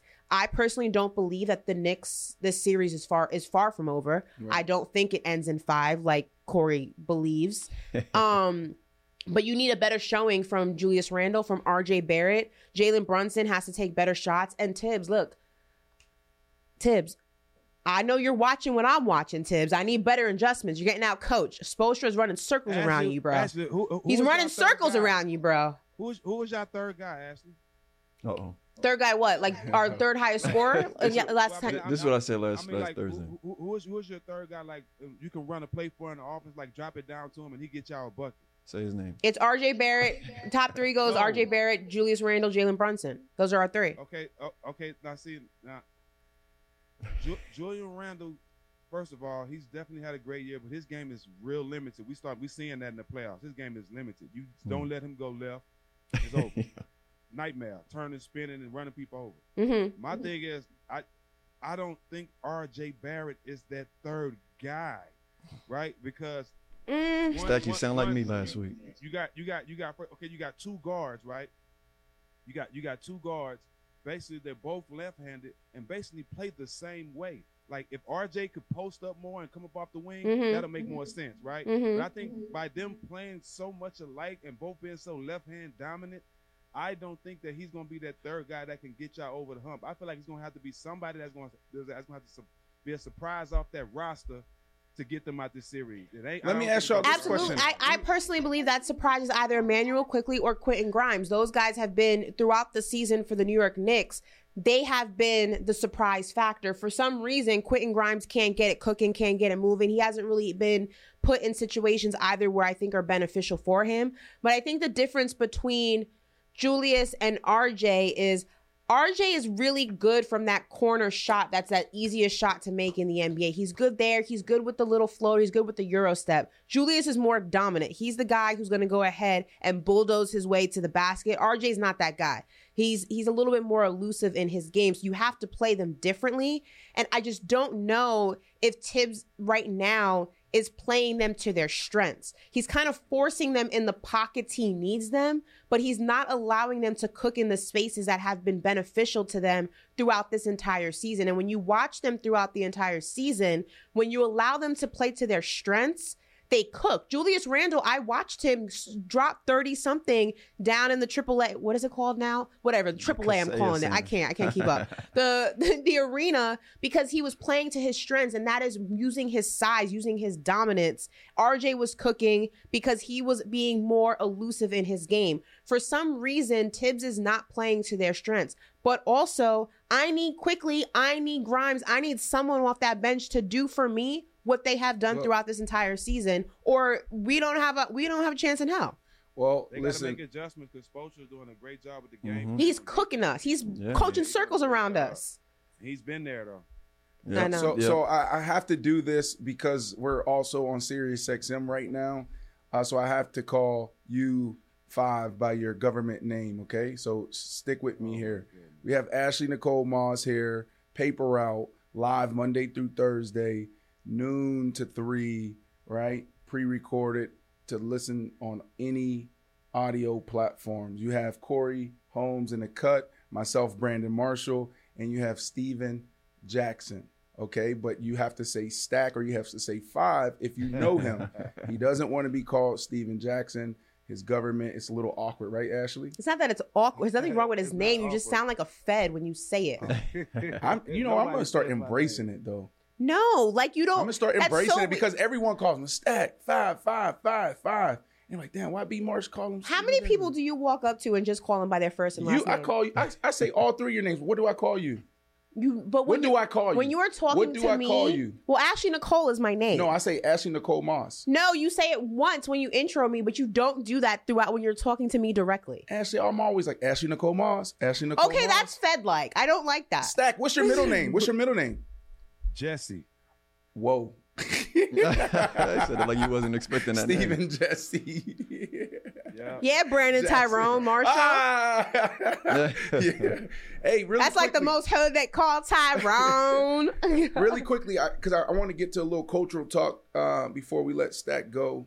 I know. Do we have any more basketball after this? No, this is it. Oh, this is it. What was I going to say? Oh, do you guys see? Any of these teams, I listened to you and Ashley go back and forth, and I don't know if we even wasted time. Like, we'll never get this time back because in my mind, right, and I'll let you guys answer this, I don't see the Knicks or the Heat getting past, you know what I'm saying, the 76ers or the Celtics, right? What does that matter? I mean, we're talking. This is between the Heat and the Knicks. We don't give a damn about some other teams. So my question is this: Do they even have a chance? In my eyes, no. All right, y'all the basketball experts allegedly. Do y'all see this? Do y'all see the Heat or the Knicks advancing past the 76ers or the Celtics? No. I see Miami giving it a better shot than the Knicks, but I don't see neither one of them right advancing to the championship. Right. No. I don't think the Knicks are there yet. I think that the series, and I think that maybe Miami would have stood a better chance if they had Tyler Hero. Without him, I don't think they can get past the 76ers or Boston, but I agree. I think that it would be a more competitive series. Like I was in game 7 when I was in Miami watching the game at the arena when Boston and Miami faced off for game 7. And they didn't have Tyler Hero, or they had him for 20 minutes in that game, Corey? Mm-hmm. But he was basically hurt. Yeah. I think they need him to make that a closer series and possibly win it. The Knicks, however, I don't think we're there yet. This series particularly has shown that there's holes in the Knicks game to take them to the next level that they have to address. One player away, Ash. Yeah, one player away, yeah. One star away. Yeah. I like what you guys are doing. Tyler Hero, you brought him up. Mm-hmm. I saw him yesterday at F1 at the track. With his cast? Fly. Tyler Hero's fly. Yeah. I saw him at the game, and he looked like he just walked off the set of Miami Vice. I said, okay, Tyler. Drip. Bro, he's so fly, bro. Like, you rock with Tyler Stack? Yeah, he cool dude. Oh, man. I at first I had to double take because I'm like, is that Joe Burrow? Because, Joey B, you can't compare him. Ash, I know you can't compare him when it comes to how they dress, but Joe Burrow be trying it too, though. Obviously he's not even close to a Tyler Hero, but I'm like, damn, like, is that Joey B over there? And then he stood up and he was so tall. I was like, oh, that's Tyler Hero. You were at the race. Did you happen to see the best quarterback in the NFC East there with his wide receiver, number one, Dak Prescott and CeeDee Lamb? They were there? Oh, I didn't see him. Did you see him? Yeah, they were there. Of course. Yeah. Oh, you're a Cowboys fan? I forget Stack is a Cowboys fan. How about them Cowboys? That's Listen, right. we coming back for our title. NFC East champs. Eagles, I hope you enjoyed it. Giants, we ain't worried about y'all. Commanders, we definitely not worried about y'all. Let me put Stack on the spot here, right? And Stack, when we get through basketball season, are you still going to be able to contribute throughout the year? Maybe give us updates on basketball, and then also your take on football, because you talk boxing, you talk basketball, but I would love to hear your perspective on football. Will you be able to continue to contribute? Bro, what kind of question is that? See, that's what I love Stack. Because, like, y'all laugh at me when I talk. No, Stack, he be blessing me. when I be going crazy on the basketball, you know, he be giving me grace. He be giving me grace. You know what I'm saying? So, but they put us in a box, though. They say we can't talk basketball. We can't talk football. We can't talk boxing. You know, I when I talk basketball, see, y'all talking about, y'all want to talk X's and O's and the numbers. I'm barbershop talk. That's what I am. You know what I'm saying? Y'all got to understand who y'all talking to. Stat King, how's the NFL season going to play out this year? What do you think? What are you? What's your prediction? Two early predictions. Well, one thing I'm loving that I'm going to see a lot of young black quarterbacks get a chance to do their thing. You know what I'm saying? It's getting better and better every year. I love to see that. Second, I'm glad, you know, I'm a miss Zeke, but I'm glad Pollard gets his chance to be the star running back. I think Pollard deserves his shot. I'm scared. I hope we have a backup plan because of the way he runs. Yep. He runs so hard and he stands up. I'm afraid he might get hurt. You know what I'm saying? I don't want to put that on him, but I just hope we have another backup. I'm excited about our year, though. I'm excited about the moves we made, and hopefully Dak can get this cloud off of him and get us a chip. Right. All right, that's great. Oh, so, I'm also happy Lamar Jackson got his bread. You know, I'm not a Baltimore fan, but I'm gonna be watching their games to see the young receiver they drafted, to have Odell over there. Lamar got his money. You know, I'm a big Lamar Jackson fan. So number. And fun fact, Brandon, real quick. There is after these most recent draft picks, the recent quarterbacks that were drafted into the NFL, it is now the most black quarterbacks in the NFL in history. Right. That's it. Yeah. Come on. All right. There you go. Yeah. I like that. Yeah. The league has its most black quarterbacks in NFL history. Well, you know, the reason is because the quarterback position, they're asked to do different things now, right? Mm-hmm. The game is let's run. Let's, you know, you got to be more athletic. You got to be mobile. You don't think it's turning it back into a passing league, though? It is. No, but you have to do both. Yes. Right? So they're looking like even Josh Allen. So you can put Josh Allen in that box. Josh Allen, he probably rushed for over 500-600 yards last year, right? So if you're not mobile in that pocket, mm-hmm. then you're not going to have an opportunity. You don't have to be like a, you know, Justin Fields or Lamar Jackson that can go for 100, 150 yards a game. But you got to be able to pick up those extra yards. It might be third down. They're playing two-man.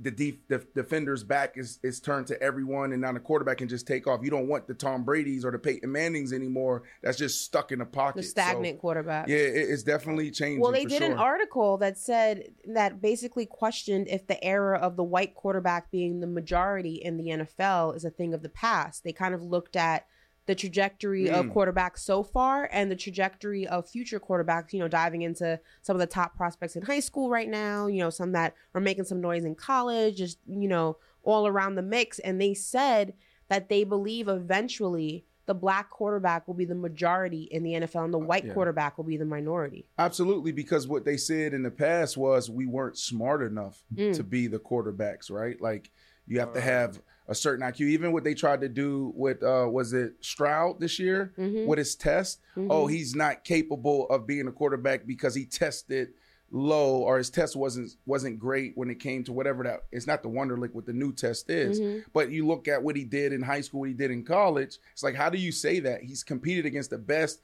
you know, at his level and outperformed them. So it's idiotic to say that. And now you're seeing guys like the Lamar Jacksons of the world, the Justin Fields of the world. Even I put Patrick Mahomes in there. He's a guy that can crush you, obviously, in the pocket, but he moves as well. Well, I wonder, Stack, do they have a test like that for when you're going through the draft process?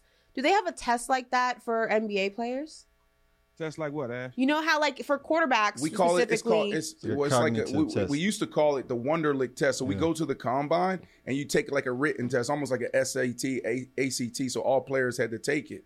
Now they got rid of the Wonderlic and it's another test. Mm-hmm. So is that what? But it asks you like just crazy, like non-football related questions just to test your IQ in general. Like, what would you do if I don't know, like, the house was on fire, like just crazy questions like that. Do they have one for the NBA or they don't care? Yeah, I came when my rookie transition program was, I got drafted in 97. So around that time, I think I came in 2000, they had you go through this rookie transition program and they had you do a whole bunch of unnecessary shit. So yeah, we definitely went through that. Yeah. We definitely went through that. Stack, before we let you go, I got a you know, let you guys know about my night last night. It was magical. And I'm being serious. I am a little tipsy. There's still a little tequila in my body right now. All right. This debate. I'm jealous. I haven't been. I've been seeing you and Ashley. Y'all been playing these little games. Y'all been out drinking and partying. I haven't been invited to one party, bro. I'm jealous. Well, listen. Well, you said you're going to contribute throughout football season, right? So we you know, me and you, we got to figure out how that looks. You know, your schedule, but. For me, I would love for you to come in studio. We're working on something like a pop-up in Miami Design District. So everybody that's rocking with us that's in town can come see us, do paper route, you know, our shows live. Similar to the experience that you guys had in Vegas, right? I love seeing all the smoke at Blue Wire Studios at the Wynn Hotel and you know, had people sitting there watching. So we'll have an experience like that, little retail shop, but then also studio. And that's when this show, to me, is going to be dynamic when we have that experience. You gotta get Stack on the tour bus with your cousin. That's right. So Stack, basically what I'm saying is, you know, I would love for you, if you can add this, because I know you be traveling. I don't know how you do it. Stack might be the only one that's busier than I am when it comes to this media thing. But yeah, you gotta stop in Miami, bro. You gotta come in Miami, come in studio with us. But last night. I hate your glasses, by the way. Can I just say that? Why? I'm looking at your glasses. I just want to knock them off your face. They're annoying the hell out of me. I hate those glasses so much. You got to get used to it. It's like where's Waldo meets like Urkel meets like rapper. It's driving me nuts. That's Beto. Yeah, my God, yes, yeah. Stack, this is me. I found it. Like this is the frame for me. You know what I'm saying? The circular ones is me. I found this shop in Soho. And it's called Cutler and Gross of London. Mm-hmm. Cutler and Gross of London. So, like, I have green coming, I have blue coming, I have yellow coming, Ashley, so you better get used to it. Jesus. This is it. I just can't afford too many. I got to ease into it, Stack. These is like $600. Mm-hmm. And then I changed the tint on there. You know what I'm saying? So that was an extra $100. Yeah, I'm leaning into these. Real quick, last night. So, Carbone Beach Club or Carbone Beach, you know, it's I would say a popular restaurant, turning historical. Yeah, I said that right. Did I say that right? So Carbone, just stay with me, Ashley. They had this whole activation here, and last night I'm there in this room. There's some greats all over the room, and then they had a performance. Lauryn Hill came out, and I'm almost getting teary-eyed thinking about this. People, there were some people, they were going to their bathroom, they were sitting in the corner texting, they didn't even know what they was experiencing, bro. Lauryn Hill came out last night and she put on the show. It's like almost 2 hour performance, bro. Ashley, I'm real jealous now. That's crazy, right? Yo, Stack, like, man, if you guys know, y'all know, but Lauryn Hill, you know, she's been through a lot. She's amazing. She's contributed so much to the culture. She doesn't do a lot, and for her to come out last night and put on that type of show, Ashley, you missed it. I wish you were there.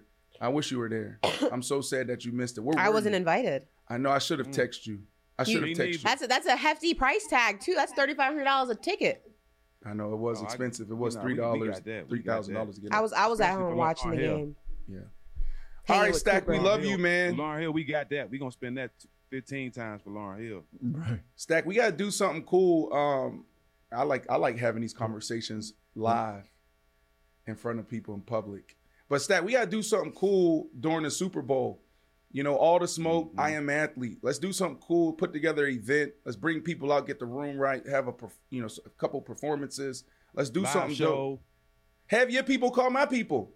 Oh my God! Jeez, hey, well, you know who my people is, so my people is Matt. You know, Matt, right? Like I tell y'all, I haven't been in one meeting with all the smoke. Matt has been handling all that, and I haven't missed a check.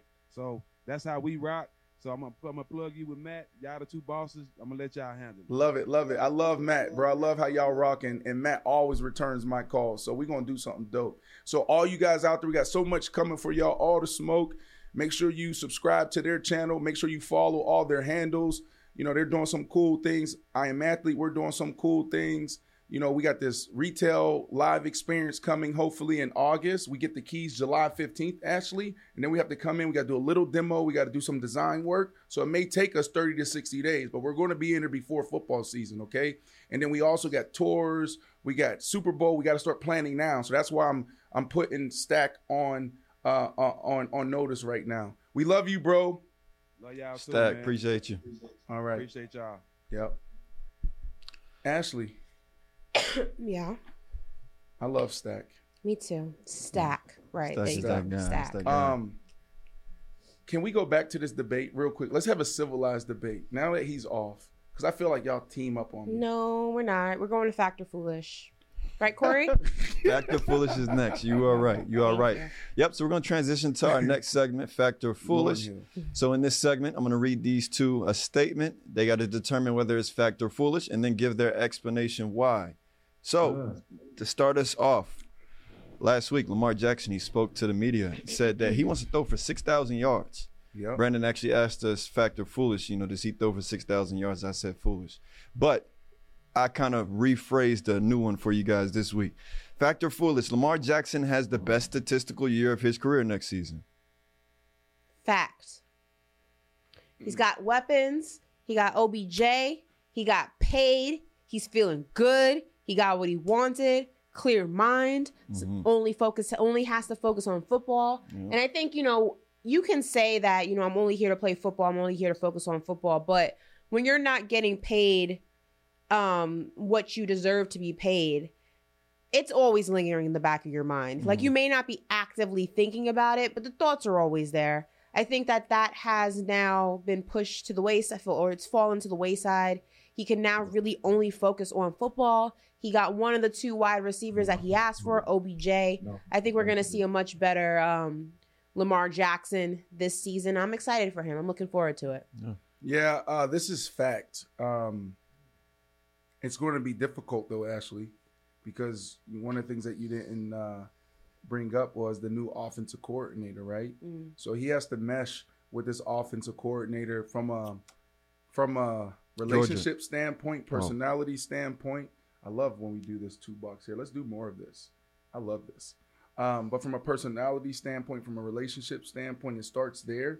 If they can get along in a day-to-day, you know, you spend more time with your teammates and your coaches than you do your family, right? We're talking about soon as July hits, and even now, like, they're in OTAs.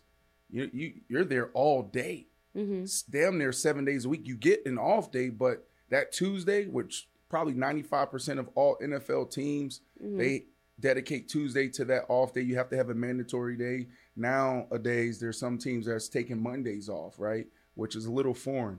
But you're there 7 days a week, right? Because even in that off day, you got to get up there, recover, you got to get treatment, et cetera, et cetera. If they're able to mesh well there, and if Lamar Jackson digs, you know, the offense and he picks it up, absolutely, right? Like, forget who they added, right? And where they're at there. It's just, this dude is entering his prime. This dude won an MVP and he wasn't in his prime. What year is this for him? Is this year 6? He's going into year 6? Year 6 sounds about right. Yeah, like year 6 is like when it all starts coming together, right? Like Patrick Mahomes, don't forget, Patrick Mahomes won the Super Bowl and he came out after and said, I can barely read defense. Right? So imagine these quarterbacks right now, they're going out there. They're familiar with this defensive coordinator, that defensive coordinator. They're not even – quarterbacks don't even play against players. They're playing against scheme. They're playing against defensive coordinators. So for Lamar Jackson to be able to come out the huddle and dissect everything that they're about to do or could potentially do within 10 seconds is the reason why Lamar Jackson over these next couple years is going to be dangerous, right?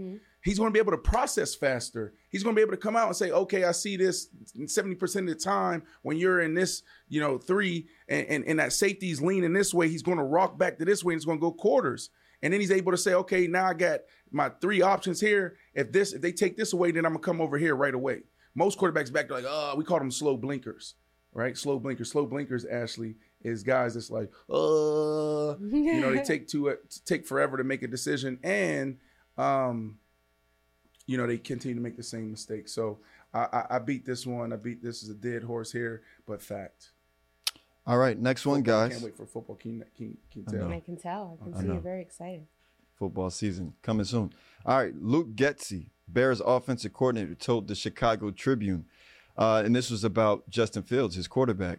where he is, where he was at this time last year to where he is now, I think he's just light years ahead of where he was. And I feel like he has a ton of more to grow going forward. So we're excited to try to get the best out of him moving forward and keep working toward where we think he can go.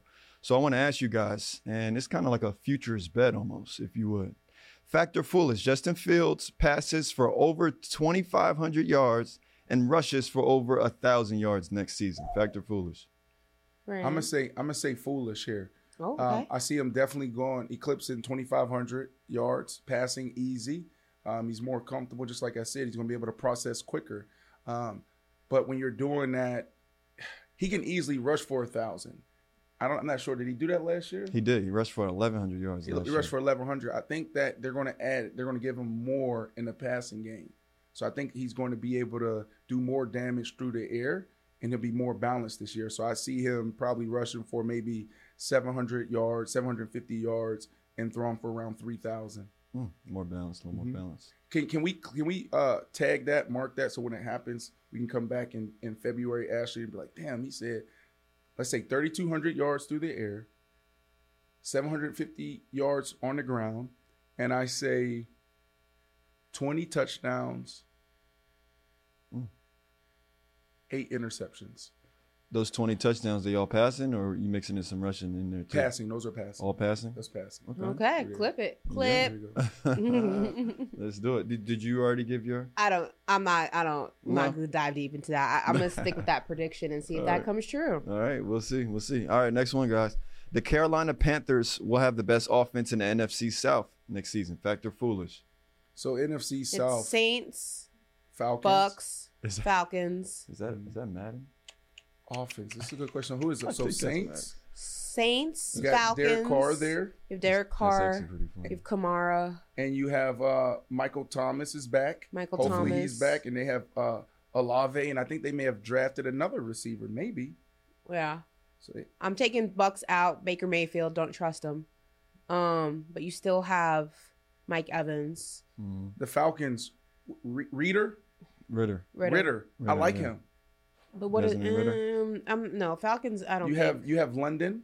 Is it Drake London? Drake is the London, receiver? Yeah. Drake London's nice. They have the tight end. What's the tight end's name? Sorry, no disrespect. You know, I got a lot going on. I don't. What's I'm the not, tight end's name? He's I know really from Florida. Good. From Florida. Pitts. Kyle Pitts. And then they got Bijan Robinson too. Yeah, Bijan Robinson. They're saying that he may be. I'm taking the Bucks out. Okay. Bucks are going to be out because your quarterback's a big part of that offense. Baker Mayfield's a wild card, taking him out. Saints. They got potential. Michael Thomas. I mean, his health is always. They have potential though. Falcons have a nice offense. I mean, they'll probably screw themselves out of winning games, but at least their offense looks good. I'm gonna go. Foolish. Very good answer, Ashley. Yeah, I'm going to go foolish. Who are you going with? I'm going to go Atlanta has the best offense in the NFC South. Close. I think they're going to surprise a lot of people this year. But I'm going to go with the Saints. I'm going to go with experience. Mm-hmm. I'm going to go with Derek Carr. I'm going to go with Michael Thomas. I'm going to go with Alvin Kamara. Okay. I think Michael Thomas and Alvin Kamara will play with a chip on their shoulder. I think they're going to get their careers back on track. When I say back on track, I mean playing at a high level. Mm-hmm. You know, that was my last cup of tea, my last pit stop in the NFL was with the Saints. So I was in the locker room with those two guys, and they made up for 50% of our offense, right? And I can't even say we. Like, I was there literally like that, Ashley. Was it like a week? Ashley, I literally had a cup of tea, and I had some oysters. Like, I was that guy. I was holding a clipboard. I was sitting there telling Michael Thomas, yeah, maybe add this to your recovery program. Alvin Kamara was phenomenal. I sat next to Alvin Kamara, and there was the other running back, Truce. What's his name? The other running back for the New Orleans Saints, yes. Well, I mean, I was going to say, at that time, I thought it was Mark Ingram, no? Mark Ingram, there you go. Oh, okay. Spit it out. There you go. But where you said Truce, Truss. Oh, Big Truss. Yeah, because I'm like, where you said Truce. I said, whose name is Truce? Big Truss. Oh, I think that's the name Big in their podcast. Yeah. No, it was their like though. Vibe when they were on the Falcon. I mean, the well, that was Ravens. Lamar's thing. But Mark Ingram and Cam Jordan's podcast is Truce, I believe. Big Truce or something like that. Maybe, probably. Anyways, I sat next to them. It was awesome. What was interesting there, and now I'm getting off topic here, but it's story time. Can we go? Can I get 30 seconds of story time? Yeah, sure. Go ahead. All right, story time. We go ISO for story time? Story time on Faction Talk, Channel 103 on SiriusXM. Shout out to SiriusXM and Faction Talk, all the team over there. Marissa and everyone else getting us back on the radio. So thank you guys. But nothing moved until Drew Brees came in the locker room, Ashley. Right? So, like, you'll come in every day and you have an itinerary. It's like, boom, 8 o'clock, right? We got special teams meeting, 8:45. We transition to team meeting. Mm-hmm. And then after that, you might have a small little break. And then you have offense and defense meeting, so units. And then you go in and then you go into segments. So after the offensive coordinators go and defense coordinators go through their thing, then the wide receivers go to a room, the quarterbacks go to a room, blah, blah, blah, blah, blah, blah, blah, blah, right? And now you're getting to your individual matchup and what you need to do within that play or within the scheme, okay? And so, like, everything's, like, on schedule. In New Orleans, I'd be sitting there looking at the schedule like, damn, we're supposed to be transitioning to the indoor right now to do walkthrough.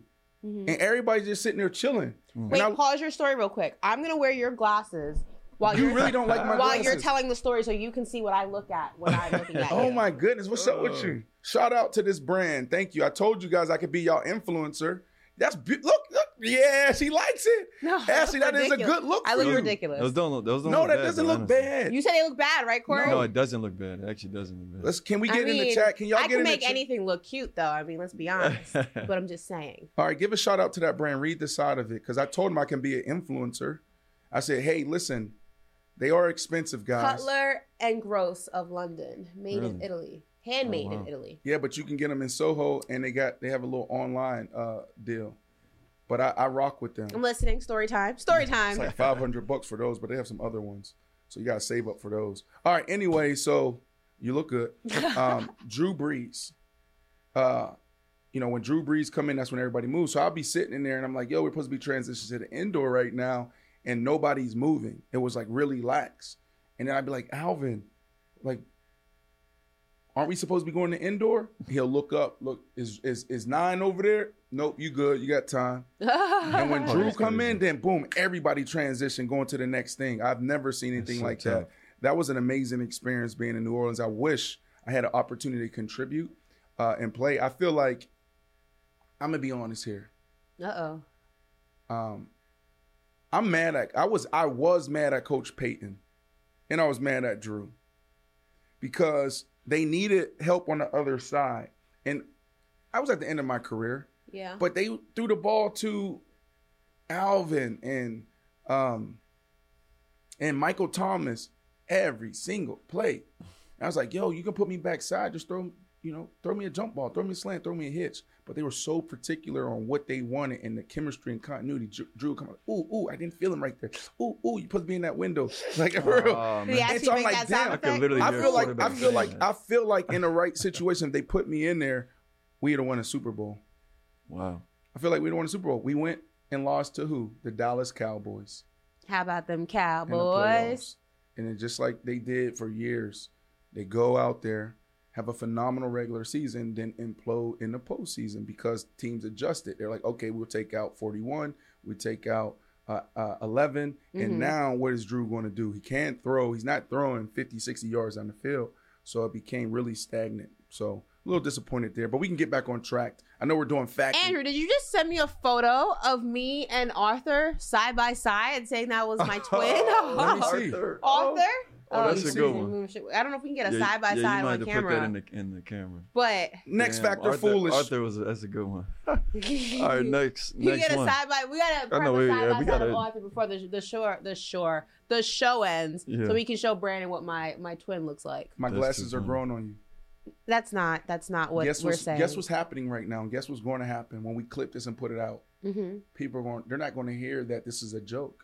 That you're playing with these glasses. They're going to be like, oh, Ashley, she's trying something.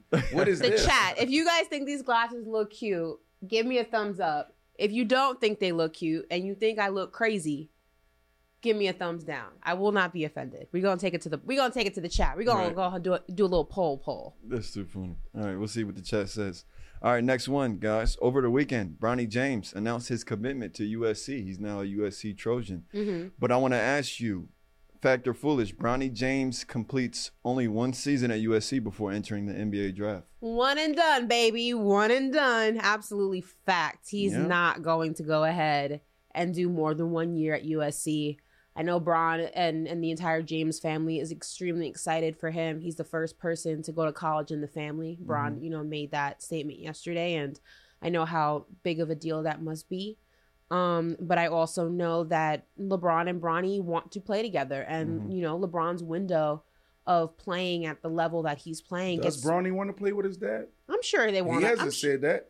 I believe that there's been clips of him saying that he would love the opportunity, not play with him, but play against him in the NBA at some point, one or the other. And I think that the level of the way that LeBron's playing right now, as freakishly impressive as it is, it's gonna, you know, slowly start to dwindle. He's not gonna be as dominant. I mean, he is almost 40. So I think that, you know, waiting 4 years, waiting 3 years is unrealistic for Bronny to get out of USC. You can always go back to school and finish your degree. But yeah, I think that he's going to be a one and done. So I can see this happening, and how cool would that be, right? Like, perfect world. AD stays healthy. All right, he's the guy. He's number one. Bron is Bron, right? Magic, facilitator, getting everybody in position, all of that. Give me my glasses back, too. No, we're going to do the side-by-side of my twin. And then Bronny coming in and contributing, right? Like, I don't know what his upside is. Gilbert Arenas, when we had him on the show a couple months ago, he said the kid can play. He does need a little bit more time, but I think he does, too. Right. But, like, just can you imagine that? That's going to be one of the greatest sports stories ever. I'm going to give you these glasses. And let me ask you this question, Corey. Corey and Ashley, all right? Keon's taking pictures. Let me ask you this question. Your little all right, Bronny James, he goes to USC. He plays 1 year. He's ready to go out. He's ready to come out, right? It's clear. He said it, you said it. His father definitely said it. Like, I want to play with my son, right? We're going to make this happen. Let's say the Lakers are sitting at, 10 picking. Let's say they're not even a lottery team. Let's say they're at 15. Let's say he's a lottery player. Okay, where are we going with this? Would the teams before respectfully bow out and clear a path for Bronny to play with his father, right? Because of this story, right? Can you see that photograph happening? My face real quick? No, seriously, like, think about that though. Would you want to be the team that messed that up? That, like, let's say the Kings are sitting at 8, the Lakers are at 12, and you pick Bronny. This is an insane narrative that we're having, that LeBron has the entire NBA in his pocket. You think that any team 1 through 9 is going to be like, we're not going to take Bronny James? You know why? Because the Lakers have 10, and we want Bronny and LeBron to. They don't give a damn what LeBron wants. It's about my franchise. It's about what my team needs. Yeah. Listen, I'm just saying. Do you want to be that franchise? I would be that franchise. Do you want to be that franchise? Everybody wants to see it. You know what? I'm gonna tell you a story. The 76ers. I can't remember the draft, but the 76ers had the draft pick before the New York Knicks. I believe they were 3rd. We were 4th. I cannot remember who was in the draft. It will come to me eventually. They took a point guard. They didn't need a point guard. They knew the Knicks wanted that point guard. Took a point guard. I cannot remember the name for the life of me. Maybe somebody can fact check it and tell me. They took the point guard that they knew the New York Knicks wanted. Didn't need one. At the time, I think they already had like 3 point guards on their roster. It was insane. Took them just because they could. You don't think another team's going to do the same thing? What's the beef between the 76ers and the Knicks? It's not about that. It's about, I'm not going to allow you to take a star that could possibly change your franchise if I can get him first. And on top of that, Bronny James is going to be a huge pick coming out of USC. He's going to have a year of development playing in a collegiate program, which I think is going to be super beneficial for him because he's good right now, but there's improvements that can happen. Right. That can happen in a collegiate program. It's a different speed. It's a different level of knowledge that's passed down. And also, you know, you have your dad, but he didn't go to college. So it's just different. Mm.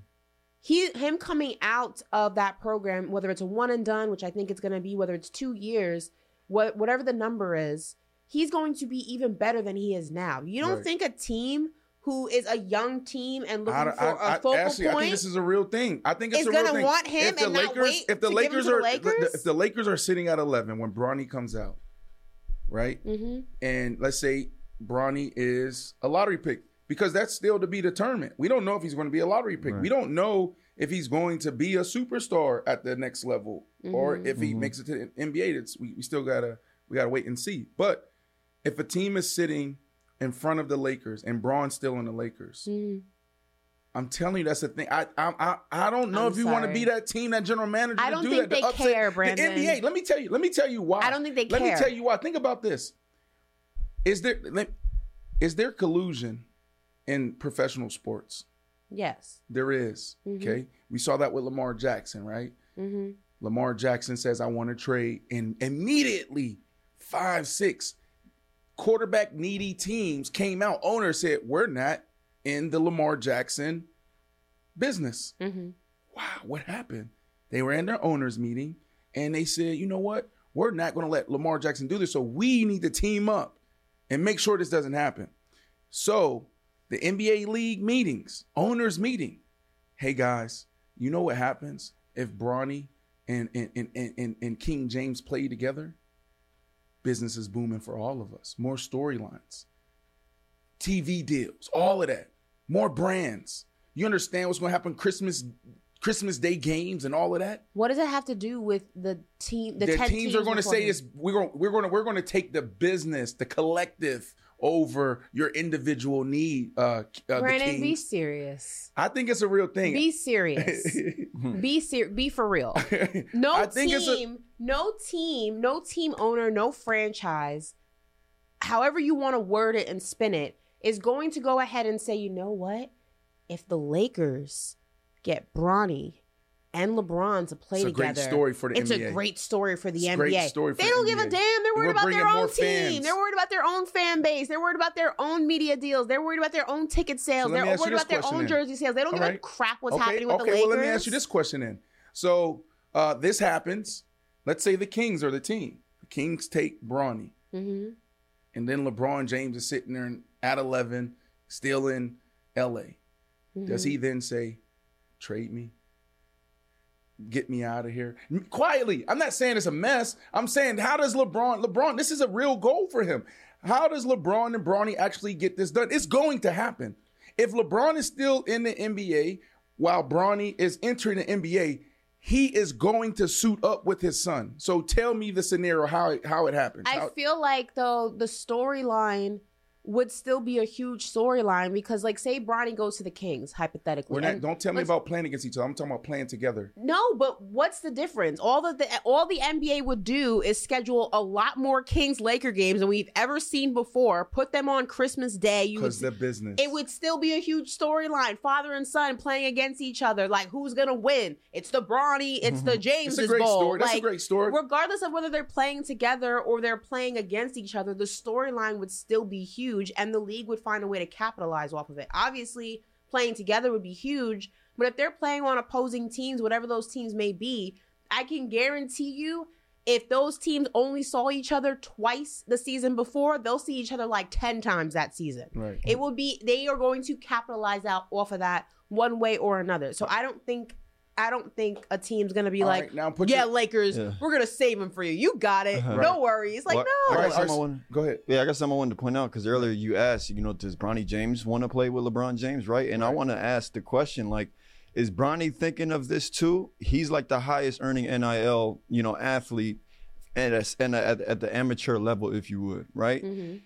And on top of that, you know, Bron's been saying this, like, you know, Bronny's the first, you know, person in our family to make it to college, right? Mm-hmm. So, I mean, if we do one and done, then, you know, he's obviously not getting a college education. Are these things? Go back. Yeah, no, but are these things that he's considering? Like, you know, we hear, you know, how do I phrase it? Uber wealthy athletes talk about, hey, I'm not really sharing this wealth with my kid, you know, as he gets older and into adulthood. Shaq said that. Floyd Mayweather came out and said that. Mm-hmm. Like, he would be leaving out a lot of money on the table if he just does one and done and goes to the NBA. Of course, he'd be making a lot in the NBA, but those, you know, those brand deals probably wouldn't be as abundant as they would at the college level. So, like, what are your thoughts on that? I think he gets huge brand deals if he goes pro. Yeah. I mean, if he's seeing money as a college athlete, he's going to see bank. This is also a time for him to develop too as a player. Yeah, but a lot of the deals that he has now, we're talking Puma. We're talking. Is he with Puma? No, he's got to be with Nike. He's not. LeBron's not going to sign a lifetime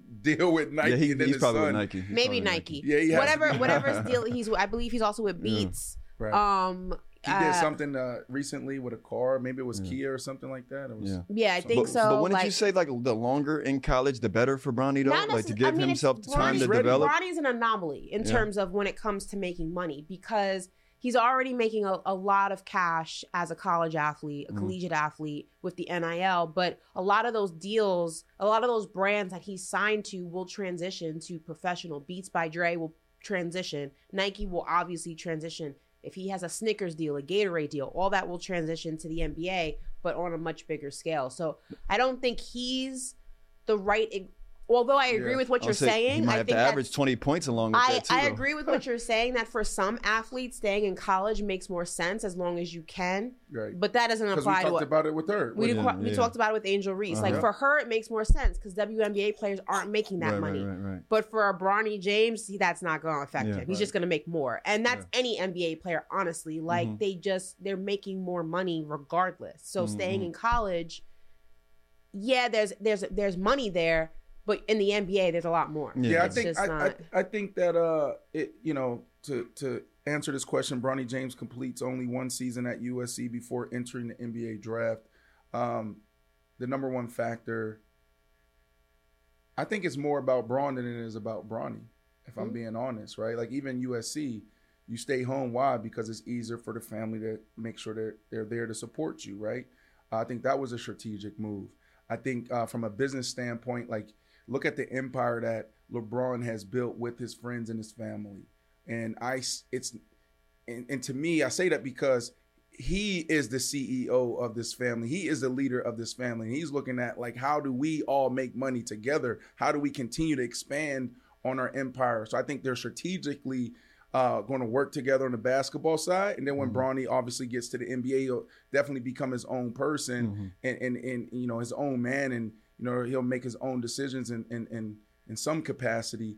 But I feel like Bron is leading this whole movement on Bronny and what he's doing in basketball. And that's what a father's supposed to do, right? Like, LeBron James is, you know, one of the greatest basketball players ever, and successful and strategic and very smart. I would say that he's a pioneer in strategically placing himself and putting himself in the right situation. A lot of times players just say, you know what, you're giving me the most money, I'm going here. They're not looking at ownership. They're not looking, when I say ownership, like, is there consistency? Is there good ownership in place? What about management? What's happening at that level? And then obviously rosters. Guys are just going to the biggest opportunity, and the biggest opportunity usually for athletes are the biggest bag. So maybe I didn't answer the question, but I say, I say fact here. Yep. I say fact here. Gotcha. Bron is what for. All right, moving on. We got a few more minutes. We got a few more factor foolishes. So these are kind of like almost bets, if you would, right? So if you wanted to hop in to a sports book and place your bets, we're gonna help you out with that here. All right. Well, for the first one, this is about Anthony Davis, right? Anthony Davis in this series, or in the playoffs in general, hasn't recorded a consecutive 20-point game, right? He's had a good game, then it's an off night. Good game, off night. So, fact or foolish, Anthony Davis records his first back-to-back 20-point night of the playoffs. Foolish. Oh. I say fact. It's tough, it's hard, but for them to get it done, he has to play big. Ashley, you talked about it earlier. You talked about AD, he is the X factor, right? And I'm going with my gut here. Players look themselves in the mirror. He understands his moment, and he has to play big. He has to find a way. So I'm going to go fact here. And actually, I told you we're going to get you into betting. Told you. Told you. I'm not a bettor. He's sneaking it in there. Yeah, she's betting now. All right, next one. Fact or foolish? Steph Curry scores at least 30 points tonight versus the Lakers. Line is currently 29.5 on sports books. He has to. Yeah. They need to win this game. Yeah, must win. And Jordan Poole, again, we spoke about it, is not really doing what Jordan Poole's on the floor to do unless, you know, he has a wake-up call tonight. Mm-hmm. You need Steph. You need Klay. You need them to come all systems ago because right now that's all the team has to go ahead and be successful. Yep. I think they know that. They've been in this situation before. They've risen to the occasion before. I think you'll get points from other players. I mean, Jordan Poole will still score. He's just not going to give you what you need from him, I feel like. Hopefully he does. But I'm going fact with this. Yep. I'm going to go foolish here. Steph Curry has a really good night tonight, but he falls short. He ends the night with 27 points. I'm betting the under. All right, last one, guys. Jimmy Butler, or shall I say Jimmy Buckets, scores more than 28 points tonight versus the Knicks. Fact or foolish? I'm going to go foolish here. Yeah, I'm leaning towards foolish also. I'm going to go foolish here. I mean, you don't know what the hell you're going to get out of Jimmy Butler, I think the Knicks win this one tonight, so I'm going to go foolish. Okay, I'm gonna go foolish, and I have no educated answer. No, I think I'm gonna go foolish because I think the Knicks win this tonight, and I think the reason that the Knicks win this tonight is because Jimmy Butler's not as dominant tonight. And I don't think that you're gonna get an out of the ordinary performance from Bam. You'll probably get his normal performance. I think that we'll get a better Julius Randle, a better R.J. Barrett, a better Jalen Brunson. But I think Jimmy Butler scoring under 30 is going to be the other edge that the Knicks need to go ahead and secure game 4. Okay. Heat in 5, baby. Knickerbocker's dropping this one. Knickerbocker's like, dropping this one. Like, that's it for fact or foolish, though. All right. Listen, guys. Ashley, Lauryn Hill was phenomenal last night. I wish you were there. I didn't get the invite. Can I see the glasses? I think we have a side-by-side for me and my twin. Leave my glasses alone. Where's this side-by-side? We have a side-by-side of who I look like when I have these glasses on. And tell me, you're enjoying these glasses. No, I'm not. I just want to see the side-by-side. Are they growing on you? No, they're... I get it. I see it. I see it. Keep it up there. I get it. Yeah, see, that's what you look like when you're wearing these glasses. That's what I look like. Hey, listen, guys. No I Am show today. The Charlo brothers was such an amazing conversation. We're getting amazing feedback there. So we want to let that breathe a little bit while we're retooling, coming out with some amazing episodes to end season 4. So we'll be back at it here in about 2 weeks. May is Mental Health Awareness Month. That's why we really want that to sit there so we can retool, we can re-energize. But go watch that episode if you haven't. There's a lot of banter. There's an interesting dynamic between men. There's a lot of machismo stuff happening, but then there's also a lot of vulnerability, right? We laughed, we cried, you know. It felt like we were in the locker room, right? So that was cool to see and experience. So we love you guys. We'll be back soon. Paper Route will be back tomorrow. We're here at 12. Ashley Nicole Moss, you're sitting here even this week. Last week you had a phenomenal week. You destroyed me in all your takes. You destroyed me in cornhole? Cornhole. I'm gonna give you that, but you know you cheated a little bit. We'll save this for another time. You cheated a little bit. Corey, what did you do this weekend really quickly before we land the plane? See, I will use this as an opportunity to talk trash about the Knickerbockers. I watched the Heat beat them. I watched the Heat beat the Knickerbockers. So you did nothing. I watched the Lakers beat the Warriors. I just watched a lot of basketball. That's all it was, really. We love you guys. We will see you tomorrow. Paper out.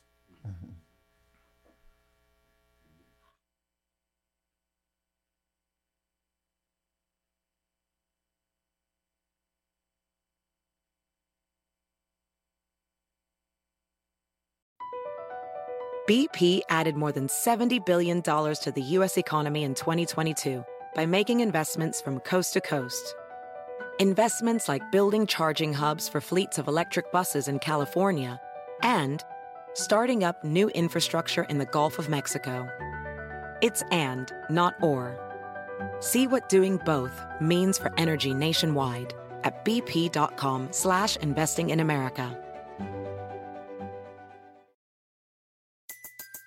Everybody in your crew identifies as either Big Mac Burger, McNuggets, or McCrispy Sandwich. But you're the Filet-O-Fish Sandwich all day. That crispy fish, that savory tartar sauce, that melty cheese, that pillowy bun. Yeah, you get it. Every time.